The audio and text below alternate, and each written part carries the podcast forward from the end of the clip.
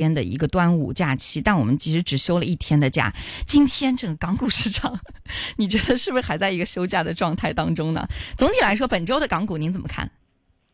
呃，本周港股其实从十九号开始就开始从最呃上个礼拜的最高点了，就开始往下跌，那么连续跌了四天，当中昨天是端午假期，那么今天其实也是没有这个北水的，所以呃这是一个一方面的因素了。另另一方面最重要的呢，其实是外围的一些影响。我们可以看到，嗯，基本上这个港股的资金呢开始可能是出逃，这是第一个。啊，逃到可能到日本的这些股市，嗯啊，这第一个，第二个呢，就是美联储呢，还是说，呃，虽然六月份这个这次没有加息，那么可能呢给了指引，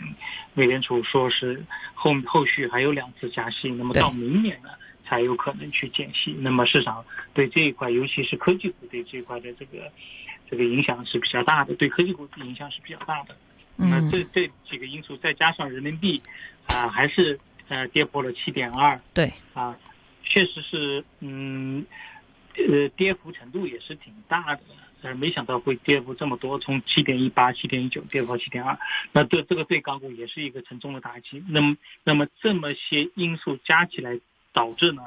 呃，这个礼拜的是跌跌不休，而且跌的是非常速度是非常快的。嗯，今天这个礼拜，这周这个礼拜，很多人是形容说叫做断崖式的下跌，让大家就是已经有点失去理智了。但是呢，我也听到了一些投资人的反馈，他们觉得说，如果这样的一个外围的影响，而不是说港股本身的影响，所以呢，他们觉得说，如果跌下来，可能会是一个进场的好机会。但是呢，有很多的，因为。本身其实香港这边炒这个港股的散户会比较少嘛，但是北水这边的有一些呃散户的投资人，他们就会觉得说，嗯，那跌下来，也许会是一个前期没有上车，给到大家一个进场的机会。在这种情况下，有些人用“冒进”这个词语来形容现在的资金，那也有人说可能就是抄底。在您看来，您接触的客户也好，或者说呃您研究的这些行业也好，您觉得现在资金是一个什么样的态度呢？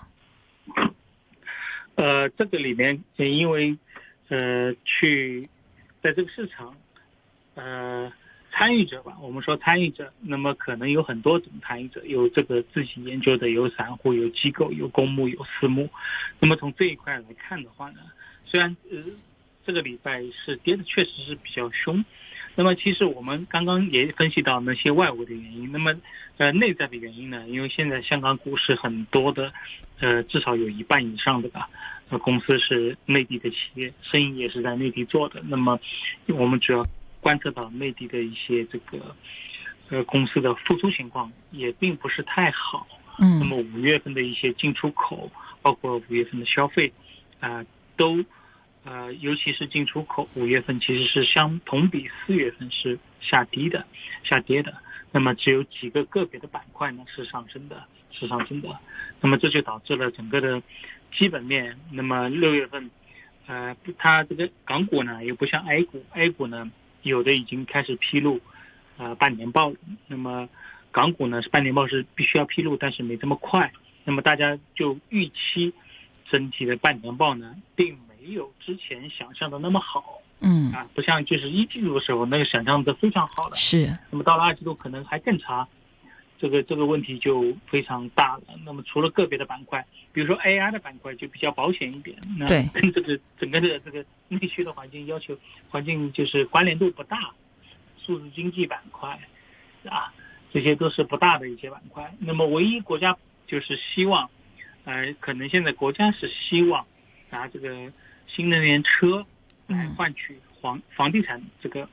嗯，现在不发展的一个情况，拿新能源车来换房地房地产，以此来带动一个这个新的经济的增长点，这应该是。国家希望看到的这个这种情况，嗯，那您觉得哈，现在的这些板块当中，您刚刚说到第一个新能源车，但是新能源车最近其实各个很多的这个细分的，就上下游也好，或者说整车也好，其实卷得很厉害。以前大家都说这种就是整车，特别是乘用车的整车这一块，现在大家都在搞这种价格战，开始把自己的利润压缩到非常非常低。除了像比亚迪和特斯拉之外，其他的那些你说魏小李，基本它就是甚。甚至卖出去之后都有可能要赔。还有一些原先的一些造车新势力，现在都已经破产了，或者说已经走在破产边缘了。那这是新能源车的一方面，到底这方面政策扶持力度有多大？第二，其实您刚刚也说到了，像 AI。人工智能，甚至包括像游戏等等领域，其实呃，无论大盘，特别是港股这边啊，无论大盘怎么跌，但这些板块还是比较的坚挺。那从您的角度来说，如果说接下来开始可能有一些呃中期的一些业绩出来了之后，那投资人他们投资的这个风向会不会有所改变？或者说从政策、从国家的这个角度来说，你觉得大家更希望资金去关注或者流向？哪些板块当中呢？好，那我先说你第一个问题，就是新能源汽车。我们可以看到，国家对新能源这个汽车是非常非常关注的，因为之之前的就是这个拉动经济的核心板块，也就是房地产板块呢，现在是不拉动了。那么是希望用新能源汽车来拉动。那么经常出一些这个新能源汽车下乡啊、充电桩的政策啊，啊，还有这个这个消费税的这个。政策啊，各种税收的这个补贴的政策啊，延续啊，或者是干什么的？那么对新能源汽车是寄予厚望的，啊，至于您说的这个呃价格战呢，其实是有的，但是大家其实要关注一下。那么新能源汽车到了多少万辆它是可以挣钱的？也就是说，一定要到二十万辆以上，到四十万辆，就是一年的销售额。这个新能源才能达到它的盈亏平衡点，至少是二十万辆以上。对魏小李来说，那么大家可以看到，理想可能是达标了，嗯，所以它的股价是在这个所有的新势力当中是最好的，因为它马上就是要挣钱了，挣钱了，它的市场给它的估值呢就不是以 PS 估值了，而是以 PE 估值了，对吧？那么它它每个月甚至每个星期都会发布它的这个销量，大家完全可以关注，呃，类似超过二十，它底气很足，对。我我挣钱了嘛？因为我一年是销售额超过了二十万辆就挣钱了，四十万辆就挣更多的钱。那么比亚迪就不用说了，它明显是挣钱的。那么现在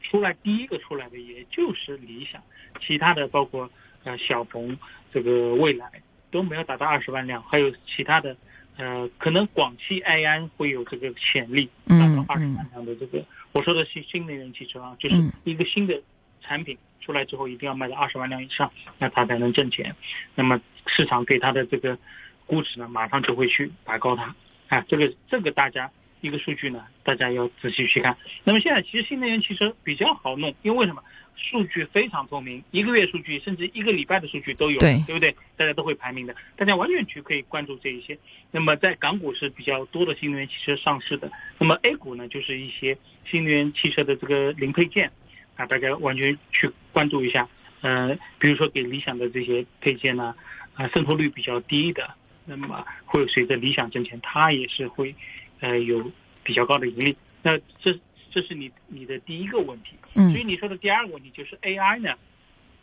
确实 AI 肯定是今年的一条主线。为什么呢？很多资金从其他的板块流入 AI，尤其是复苏的房地产、消费、这个金融，都很多的流到这个 AI 里面去了。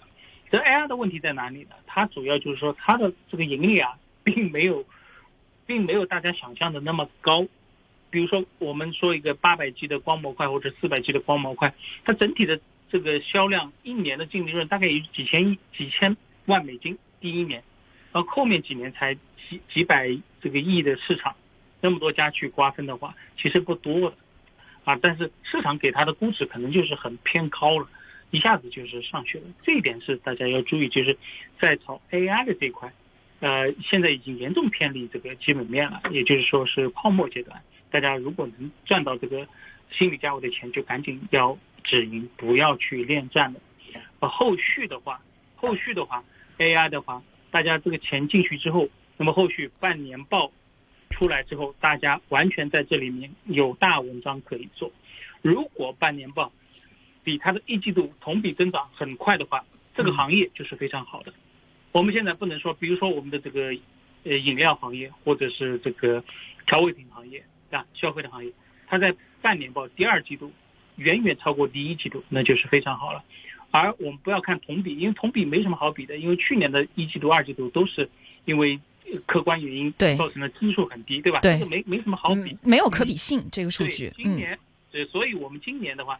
二季度有一个很大的这个呃很大的这个叫什么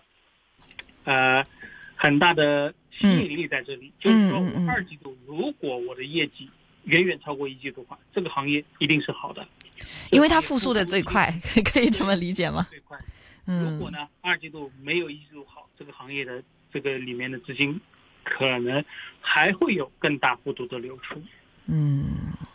这个是有道理的哈，那您觉得有可能复苏的好的？我关注到，我们就说今天跌的比较狠的，你看今天刚刚我们说到的新能源这一块儿，对吧？魏小李，包括说有一些这个汽车的，今天全在跌。今天整个港股都跌得很惨，然后还有一个就是生物医药这一块儿，今天其实是医药类的这些公司还在继续的往下跌。就医药类的公司，它其实在去年特殊时期的时候，有一部分的公司它的涨幅是非常可观的。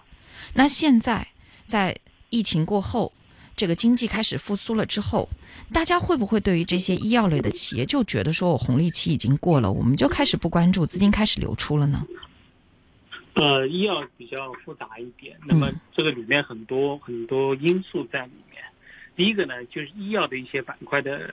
呃，一季报呢，呃，是非常有有的是比较好的，所以反弹是比较厉害的，反弹比较厉害的。但是呢，到了二季度，国家的一些集采，比如说骨科的集采，啊，还有一些创新药，啊，出海遇到了非常大的问题和阻碍。啊，比如说那个百济神州啊，呃，这个还有一些其他的这个，呃，诺城建华啊之类的，都遇到了问题，非常大的问题。但是呢，这个是中国的创新药或者是医药，呃，一定会面临面临的问题。也就是说，你在国内这个内地，呃，在整个中国整个中国去卖了药，但是你的使命其实是要出海的。卖到国国外去卖的，卖的话会碰到一些专利问题呀，或者是呃人家不买了呀，或者是怎么样，或等等等等此类的问题。这个在日本的药厂，我们都看看得非常清楚，他们也会碰到这样问题，打官司也打好几十年，要一起卖。那么大家就要去区分最坏的情况是什么，最好的情况是什么，中等的情况是什么。啊，这类的要做，如果去做股二级上股票投资的话，其实对一般的这个。没有去研究的这个投资者呢，嗯，最好是尽量避免的，也确实很难的，很难很难，不是一般的难，对，涉及到的因素非常非常多，啊，包括我们之前讲的，就是中那个，呃，美元这个升值，人民币贬值的话，或者是这个美美联储加息减息的话，对医药都是有非常大的影响的，嗯，这个里面就是说影响因子是实在是太多了，我们其实还有这个中国自己做的垄断。罚款，然后像远大医药，他就对他罚款，罚款几个亿，对他说做你垄断，这个你是避免不了的，也不是说避免不了，你根本无法，就是就没有办法去反驳，也不知道应该怎么去，就是他怎么说就怎么说。对，然后这个骨科你也不知道现在又来集采了，集采是几年一集采，对吧？嗯。上一次集采的这个影响还没消化掉呢，这次又来了，对吧？他是为了明年的这个价格做准备的。嗯。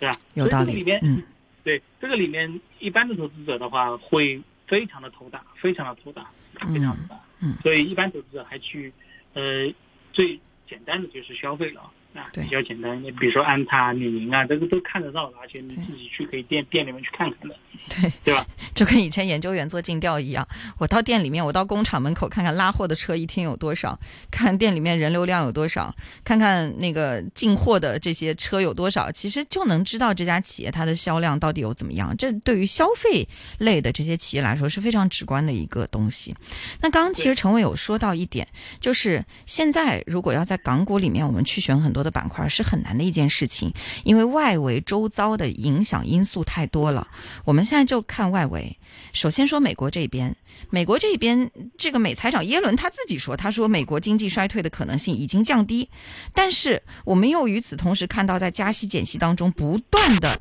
在有很多的声音发出。那再加上人民币现在的这个汇率这块面波动也是非常大的。那从您看来，外围现在影响到我们港股市场的这个最重要的因素，或者说风向标，我们重点应该看哪些呢？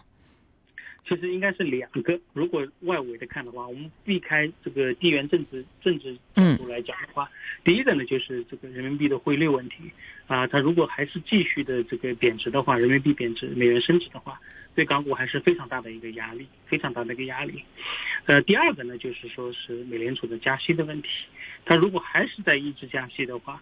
呃，不到减息或者是不加息的那一刻哈，那么对港股也是一个大的压力，对于这科技科技股来说，因为这个加息减息的话，对这些股票融资的股票来讲的话，他们的成本会加加了很多啊，所以这个对他们是是很大的一个一个一个不利因素，所以这两个是最关键的，大家一定要关注。嗯，这两个因素，那除了这两个因素之外，A 股这边呢？A 股这边有没有一些是需要我们去关注的？啊，那如果讲 A 股的话，那如果考虑到板块的话，嗯我们说 A 股是一个这个百科全书，大家去要学习学习很多很多板块。我港股呢，因为板块比较少，而且板块里面股票其实也是比较少啊，就是各个股的公司也是比较少。A 股是比较齐全的，嗯各式各样的板块，每个板块里面，而且有很多很多的公司，啊，每个公司其实主营啊或者它战略都是不一样的。嗯这个这个里面选起来就是非常麻烦了，非常麻烦了，对吧？嗯你养猪的话，你比如说养猪的话，新希望、牧原这些，嗯，对呀、他们他们的策略完全不一样的啊。你其实要分析很多啊，你这个牧原，比如说你有什么竞争优势啊，对啊，你的缺点在哪里，优点在哪里，你的市场在哪里，嗯对啊，它如何去做到成本最低？这个这个就是要研究的是比较多。那么如果 A 股的话，我们可以看到现在前十名的这个成交额，基本上八八有八个到九个公司是 AI 的公司，所以基本上呃所有的市场的这个流动性全部嗯给到 AI 这一块了。也就是说，市场避险的功能其实开始发挥了，大家都把钱投到 AI 那边去了。那问题在哪里？AI 的已经很多公司说了，我的半年报，我的业绩没有那么高，嗯是吧？这是肯定的，因为计算机，呃，AI 里面很多是计算机板块的，计算机板块很多也是多少年涨一次的。现在的一些实控人都开始减持股票了，嗯，这点大家千千万千万真的千万千万要注意。只有那些基本面比较好的，比如说浪潮，它可能是真的基本面好，对，现在也不能预测它到底好不好，但是我们大概率能知道它是基本面不错的一家公司，是对吧？那么它是有可能能达到这个温这个一定的高度，只是泡沫没那么大，其他的肯定是有泡沫。